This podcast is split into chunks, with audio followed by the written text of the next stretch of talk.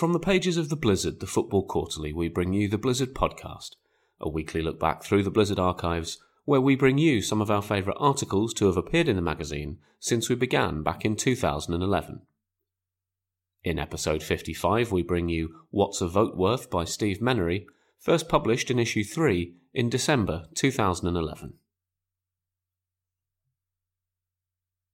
Going by the events at the infamous meeting of the Caribbean Football Union, CFU, in a Trinidad hotel earlier this year, the going rate to buy a FIFA vote is $40,000. That, though, could soon change. $40,000 is the sum that Mohammed bin Hammam allegedly offered CFU members to support his vain attempt to replace Sepp Blatter as FIFA's president. The Qatari failed and was banned for life, but FIFA's response to the fallout from that meeting and the shambolic bid process for the 2018 and 2022 bidding World Cup finals could potentially make corruption more widespread. We should give more power to the associations, said Blatter in June 2011. I want the organisation of the World Cup to be decided by the FIFA Congress. The Executive Committee will create a shortlist and make no recommendations, only a list, and the Congress will decide on the venue. Previously, the 24 members of FIFA's Executive Committee, or EXCO, voted on the destination of the World Cup finals. Those EXCO members have already been shown to be vulnerable to corruption, as was demonstrated by the bans handed out to Nigeria's Amos Adamu and Tahiti's Reynald Temarii during the bidding campaign for the 2018 and 2022 tournaments. Now, Blatter is spreading the love. In future, all FIFA's members will have a potentially lucrative vote on both the presidency and the destination of future World Cup finals, which is an even murkier political process than the presidential election, with infinitely more scope for corruption. There is a fine line between lobbying, such as England's misguided offer to play a friendly in Thailand in return for the Thai EXCO members' vote in the 2018 World Cup bid process, and dishonesty.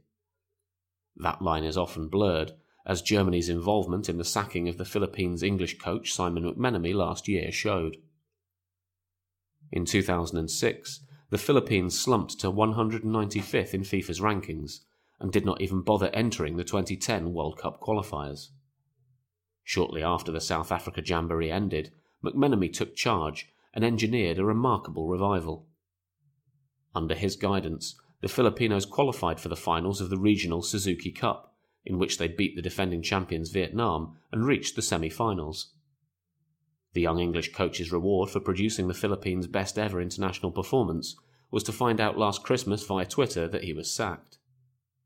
His job was given to a German, Michael Weiss, in a switch aided by the German Football Association, the DFB. Local reports that the move was coupled by a Teutonic cash injection of 500,000 euros would have tested that line between lobbying and corruption. The DFB deny any financial aid, but, either way, the Germans are likely to expect Filipino support in any forthcoming FIFA ballots. At least that unseemly transaction was made public. Shady dealings at other FIFA members struggling at the bottom of the international rankings often do not. There are places in which FIFA's audit trail has evaporated, places that test Blatter's claim that international football has primacy over the club game. Not only has American Samoa never won a game, the US controlled territory has, despite receiving millions of dollars in FIFA aid since joining the World Game in 1998, never played a home international in Pago Pago. American Samoa has the dubious honour of being on the wrong end of a world record 31 0 stomping from Australia a decade ago. Three years later, the former Spurs player Ian Crook briefly took charge for the 2006 World Cup qualifiers. Three weeks later, having failed to win any of those games, he quit. Asked what his recent charges needed to improve, Crook pointed out that they had nothing in the way of infrastructure no pitches, no office, no coaching body. Soon after, the Football Federation American Samoa imploded, and FIFA dispatched a team to take control of the FFAS. Whatever happened, no one, least of all the FFAS, wants to discuss the problems. American Samoa did enter the 2007 Pacific Games, but progress was ended by the tsunami that devastated the islands, killing 31 people. With the FFAS now running properly, FIFA stepped in with $400,000 of goal funds to rebuild facilities, but American Samoa had not played a single game for four years before returning for this year's Pacific Games in New Caledonia.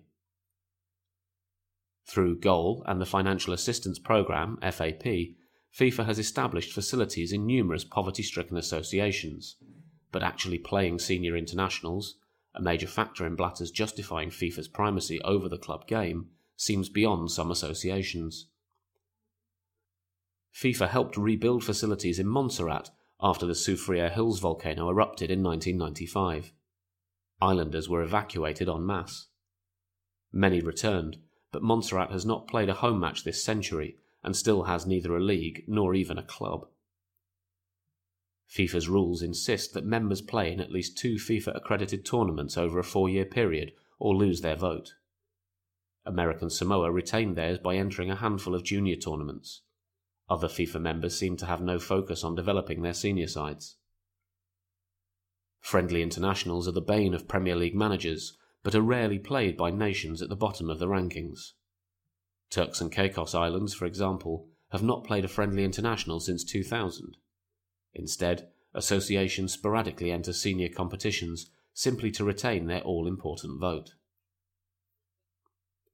In the first decade of this century, Montserrat accumulated millions of dollars in FIFA aid, yet managed just 13 senior internationals the same number of games played by the Falklands in the biannual Island Games, all in the Northern Hemisphere and without a cent from FIFA. A number of other FIFA members have proved equally incapable of playing regularly over the past decade, despite generous FIFA support. Although FIFA does not break down how individual members use FAP, funding senior male internationals was fifth in terms of spending priority for grants distributed between 1999 and 2006, taking up just 14% of funds dished out. FIFA says all members received FAP grants over the last decade, so how can places that get millions of dollars in aid prove capable of staging senior internationals that locals can aspire to play in? Such a lack of opportunity would test the most patient of players, but no one surely can be as enduring as the national team of Sao Tome e Principe, which has not played an international since an 8 0 trouncing by Libya in 2003. Three times a week, the Sao Tome squad get up at 6am to avoid the debilitating heat off the coast of West Africa and train, the prospect of a game always tantalizingly out of their reach. Sao Tome has received $250,000 a year in FAP funds over the last decade, but quite how Manuel Dende, then president of the Federação Santomense de Futebol, spent that money in his dozen years in charge is a mystery. During Dende's reign of inertia, four national Sao Tome championships were cancelled and another merged. Somehow, he never got round to organising another match after that shellacking from Libya. Sao Tome eventually lost their FIFA vote and were dropped from the rankings, but Dende was only voted out last year. Since his departure, signs of international activity remain an apparition, as Brazilian journalist Rafael Maranhão found on visiting Sao Tome this summer. Few journalists make the lengthy trip. Surprised at this interloper, the new FSF board told Maranhão that a friendly with Equatorial Guinea was scheduled for July 2011. That was a surprise to the Equatorial Guinea Football Federation, who knew nothing about a fixture that never took place. Sao Tome have entered the preliminary qualifiers for the 2014 World Cup. Providing the two legged pre qualifier with Congo is fulfilled, the FSF must enter just one more FIFA competition beach football, futsal, an under 16 game, anything will do, to get its vote back. With Blatter now offering FIFA's members not one but two golden eggs, that is a task even the lackadaisical FSF should get round to. As Bin Hammam's offer in the Caribbean showed, voting for a new FIFA president proved lucrative for some greedy, lazy international executives. But securing the right to host a major tournament is a far dirtier process that offers tempting diversions for corruptible executives, particularly those at some nations languishing at the bottom of the FIFA rankings.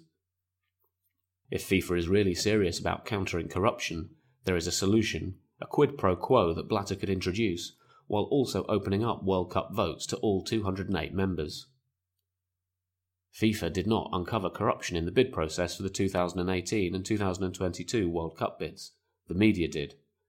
While the CONCACAF executive Chuck Blazer turned whistleblower in the Caribbean, the uncovering of that shoddy affair was greatly aided by the press. Greater transparency is clearly needed. If all 208 members were forced to publish freely available annual accounts, that might provide answers.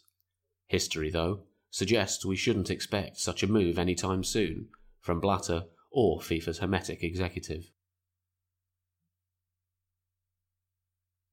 That was What's a Vote Worth by Steve Menary, first published in issue 3 in December 2011. Also in issue 3, Tim Vickery speaks to Mario Zagallo and Tostão about the 1970 World Cup, Pele and Brazilian style. Alexander Jackson on how a change of approach helped Newcastle cast off their chokers tag in the 1910 FA Cup final. Simon Kuper and David Winner ask whether Johan Cruyff and Ajax were the John Lennon and the Beatles of Amsterdam. And our greatest games feature looks back at Denmark 4, USSR 2 in the World Cup qualifier in Copenhagen in June 1985. Issue 3, like all issues of The Blizzard, is available on a pay what you like basis at theblizzard.co.uk. That means that digital downloads in a range of formats can be yours for as little as a penny apiece, while print editions start at £6 plus postage and packing. Subscription options are available, and you can also find us on the Kindle and Google Play stores. If you have any comments, feedback, or suggestions about these podcasts, you can email us podcast at theblizzard.co.uk or find us on Twitter at blizzard, B-L-Z-Z-R-D.